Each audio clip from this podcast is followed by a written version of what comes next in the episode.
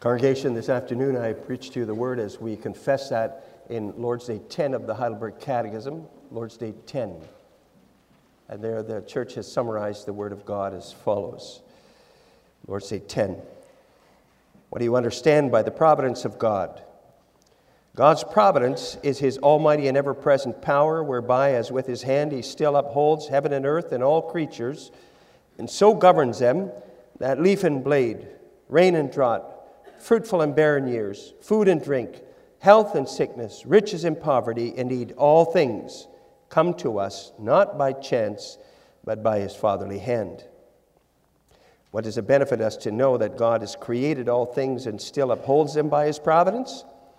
We can be patient in adversity, thankful in prosperity, and with a view to the future, we can have a firm confidence that our faithful God and Father in our faithful God and Father that no creature shall separate us from his love, for all creatures are so completely in his hand that without his will they cannot so much as move. So far, our confession, we'll also read uh, in connection with that Article 13 of the Belgic Confession, and you find that on page uh, 505 of the Book of Praise. Belgic Confession, Article 13, about the providence of God.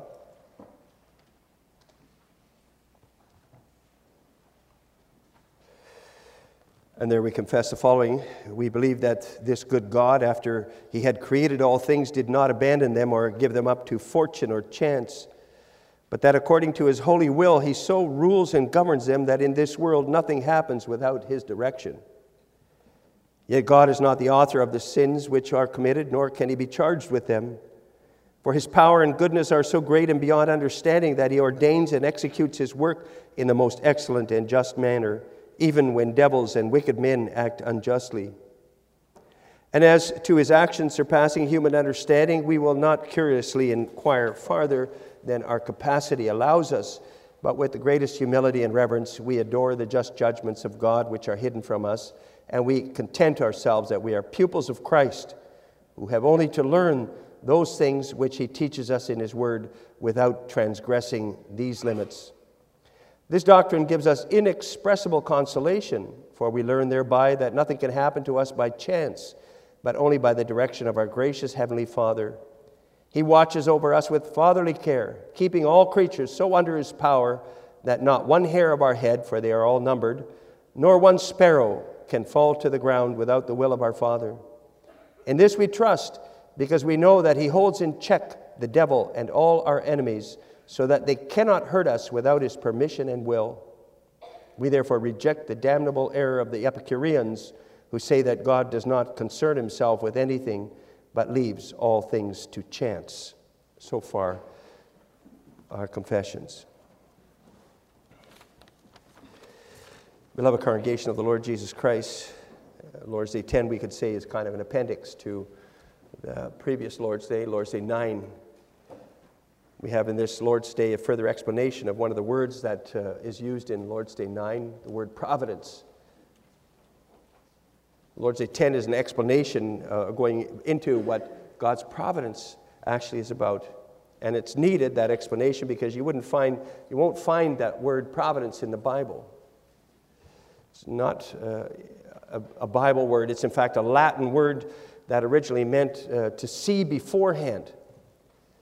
While the church fathers digested what the Bible says about the sovereignty of God, and they took up that word providence to describe that God controls all things and nothing happens by chance.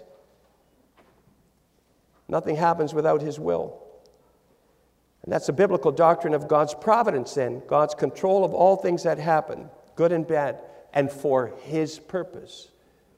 So it's all in a certain direction.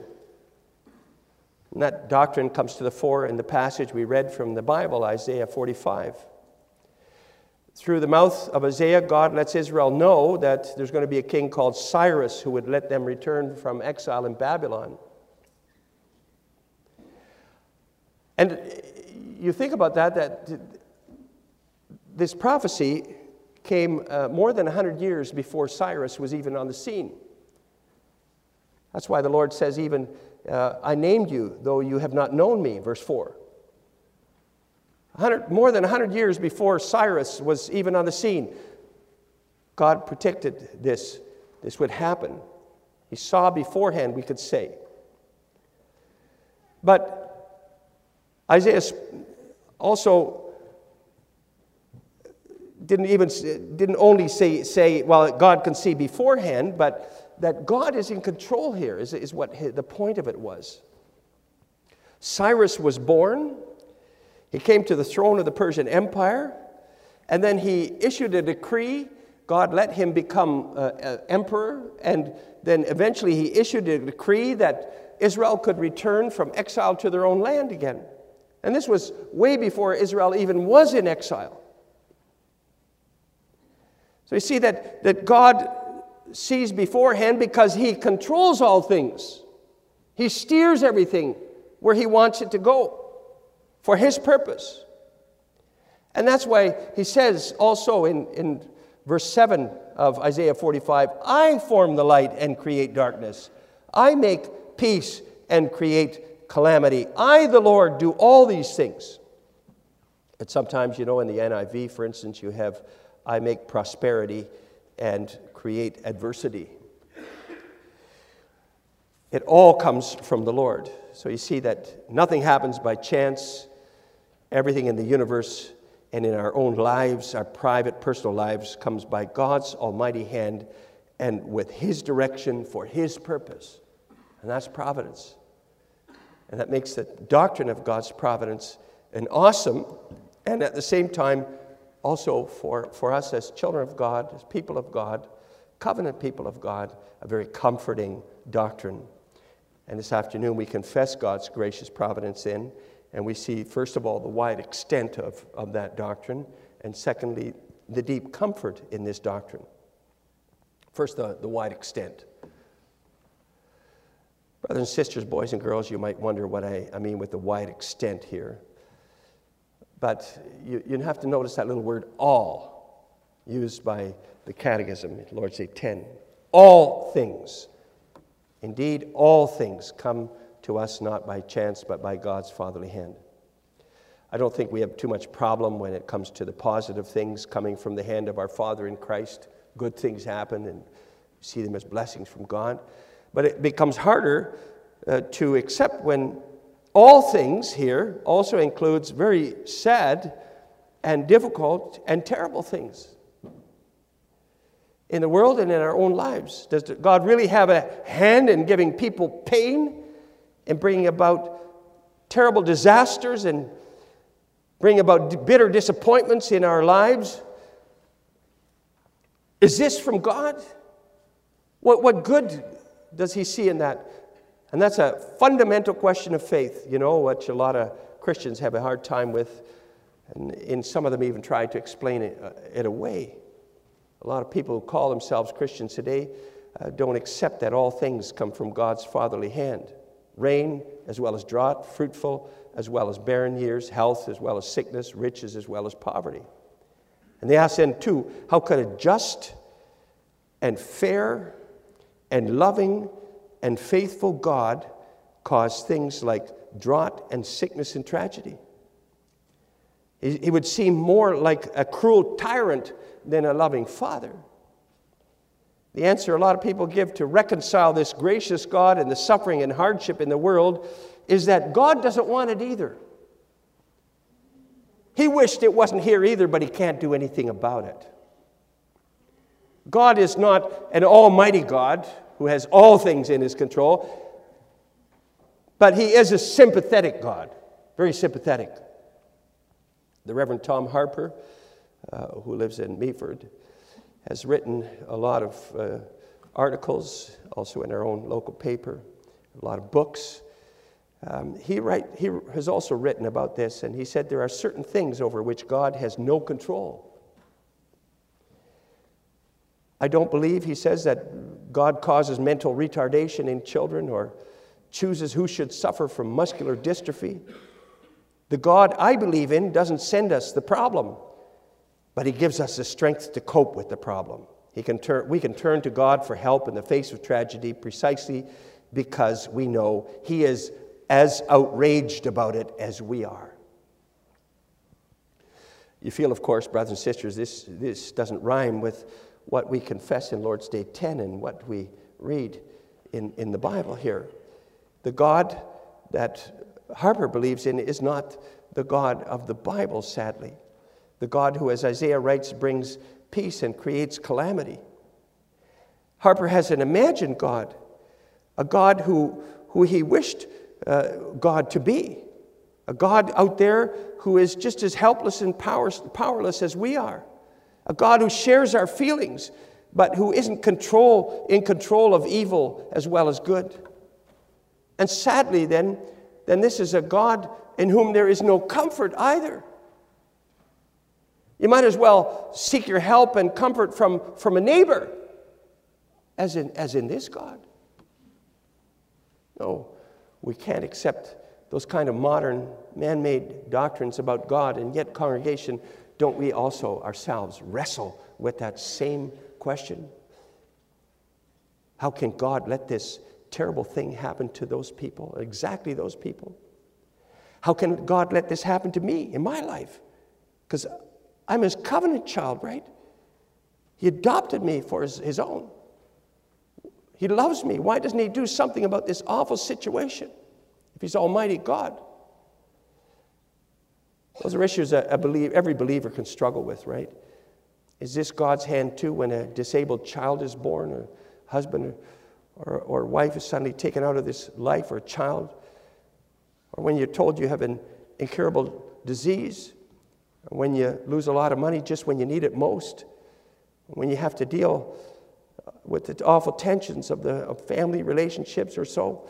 Do all these things come from God's fatherly hand? Or do they come from the hand of the devil? And is God not able to, to prevent them? And you see, we, we can have lots of questions about this too. How are, how are we to see this? Well, again, brothers and sisters, boys and girls, just listen to what we confess, Lord's Day 10 exactly. All things come by God's fatherly hand. All things.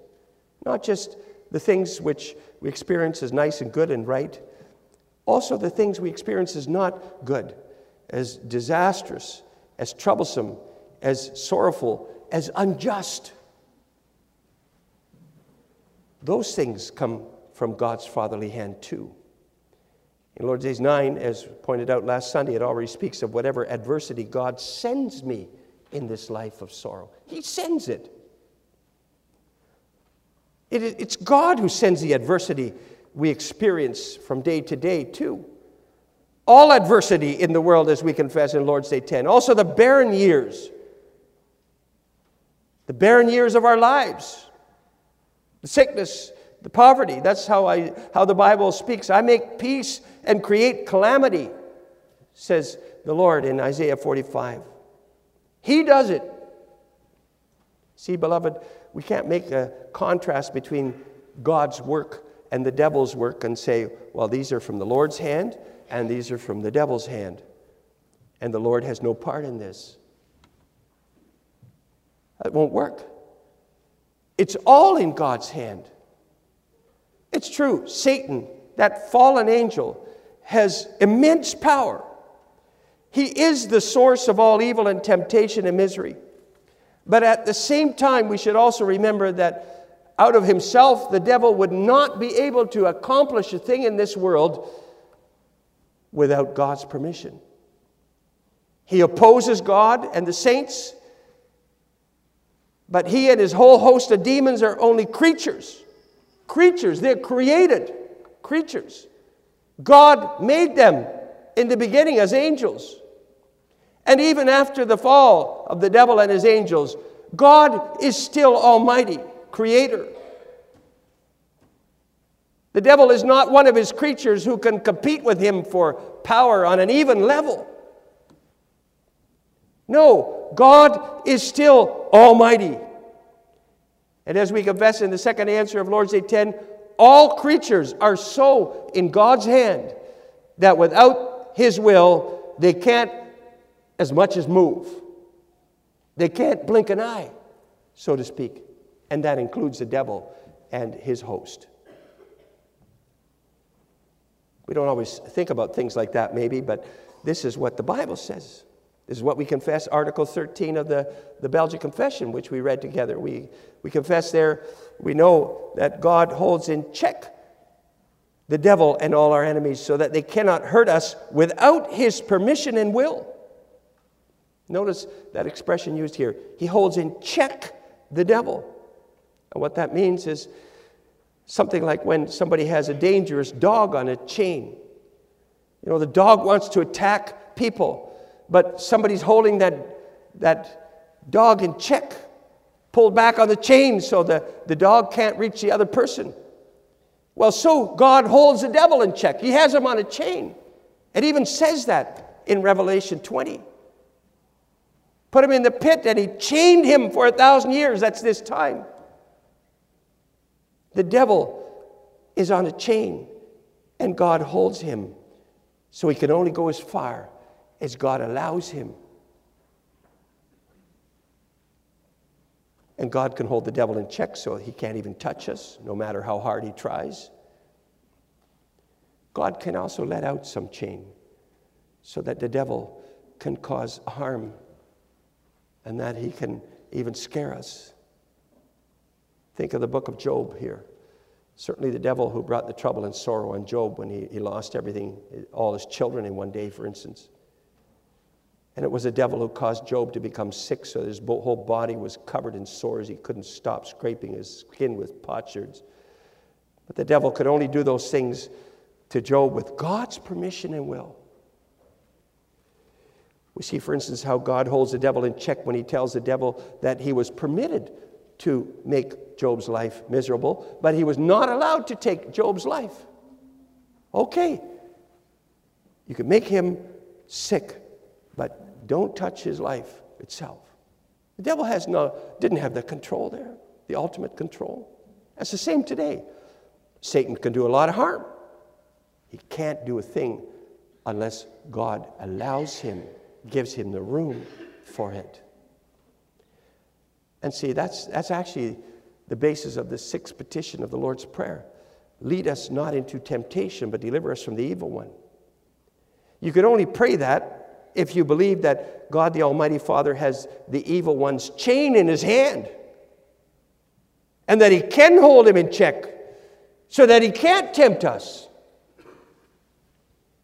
He's the one alone who can give the devil room to harm or tempt us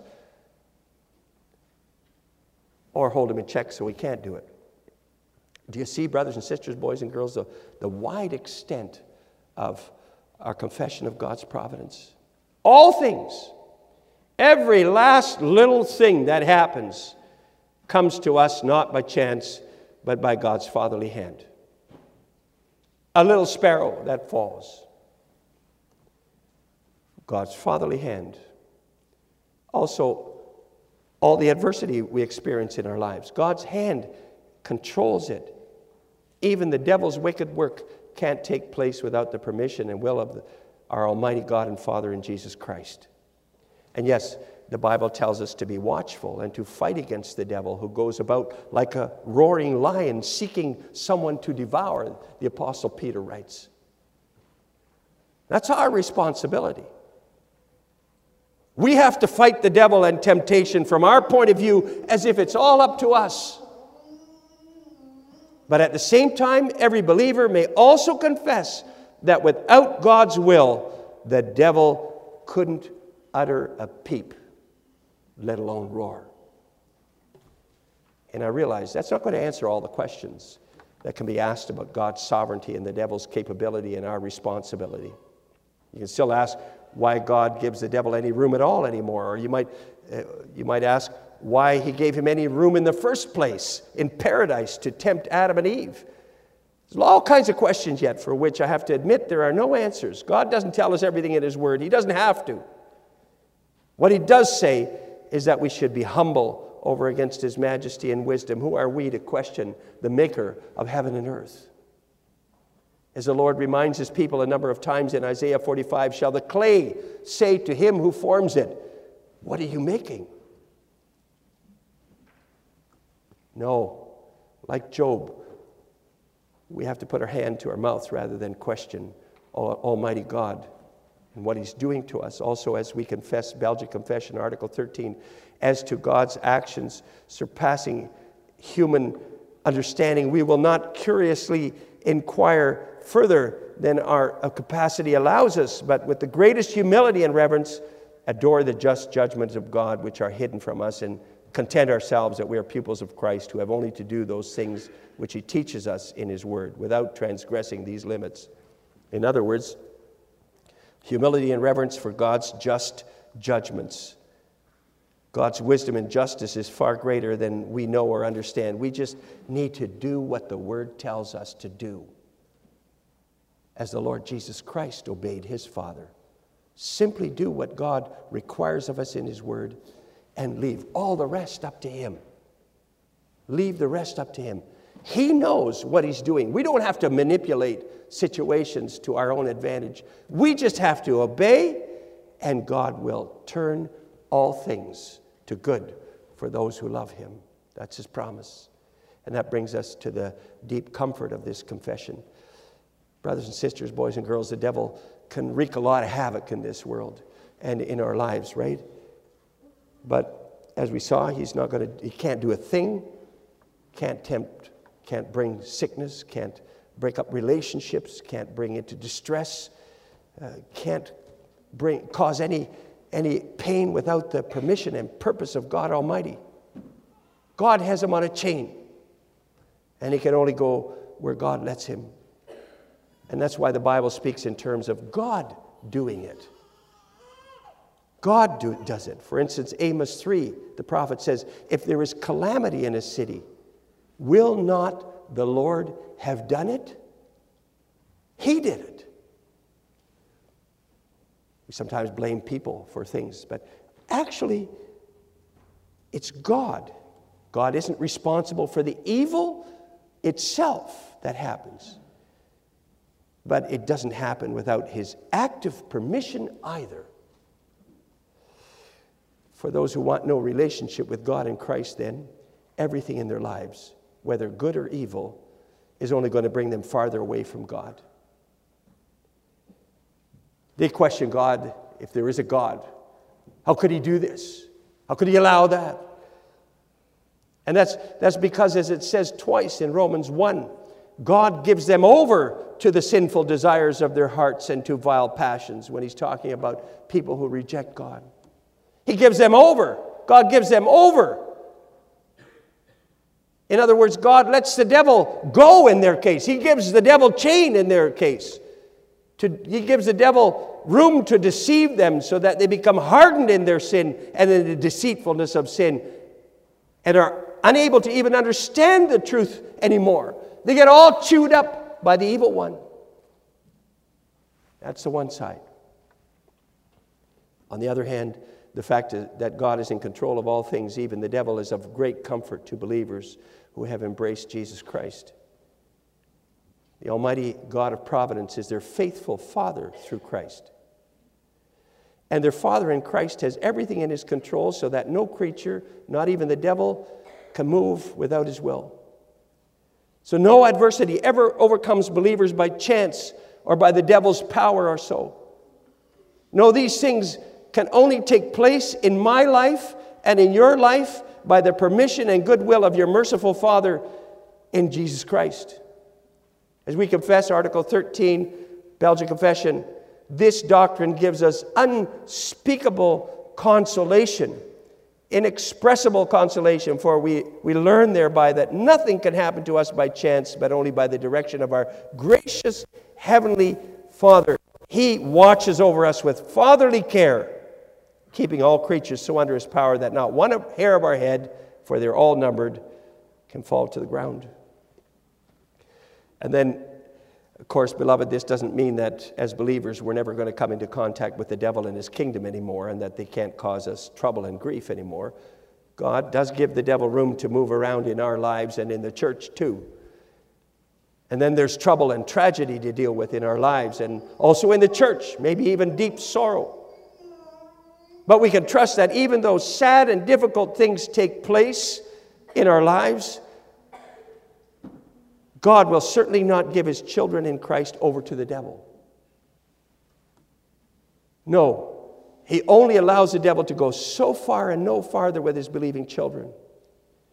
And that's why, as it says in Romans 8, which we mentioned last Sunday too, nothing at all, nothing, not even death or demons, the devil, nothing in all creation will be able to separate us from the love of God that is in Christ Jesus our Lord.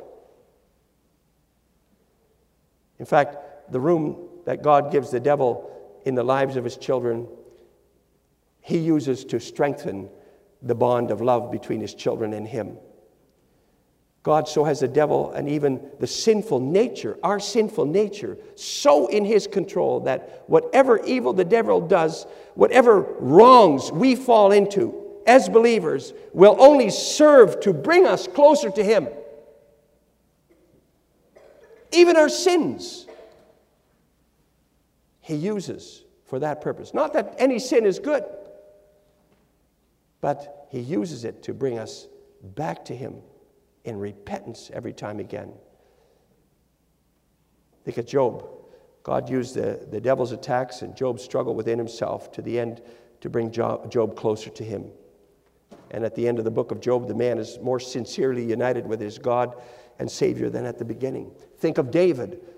God allowed him to commit that sin, gave him per, the devil permission to tempt him, to let him fall into that sin with Bathsheba in order that through repentance, through repentance, humble repentance, David might grow to maturity in faith in the Lord.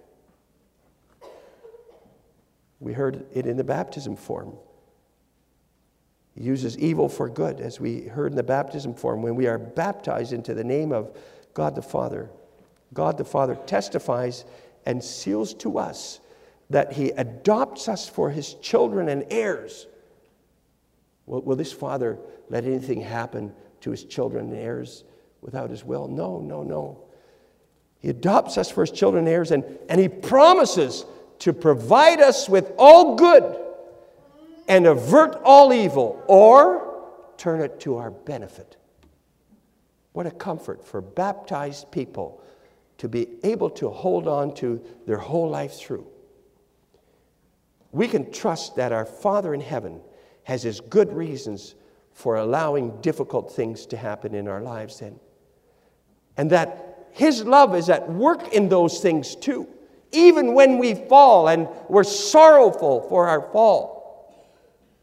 He allowed it and turns it to our benefit. And that may sometimes take a lot of struggle to accept when there's hardship or sorrow. We struggle with the whys, eh? But in the end, we may always accept that God is almighty. He has all things in his hand. He is my Father in Christ, and he has his positive purposes for with whatever difficulties and adversities I encounter in my life. What an immense comfort when you can come around and you can accept that again and again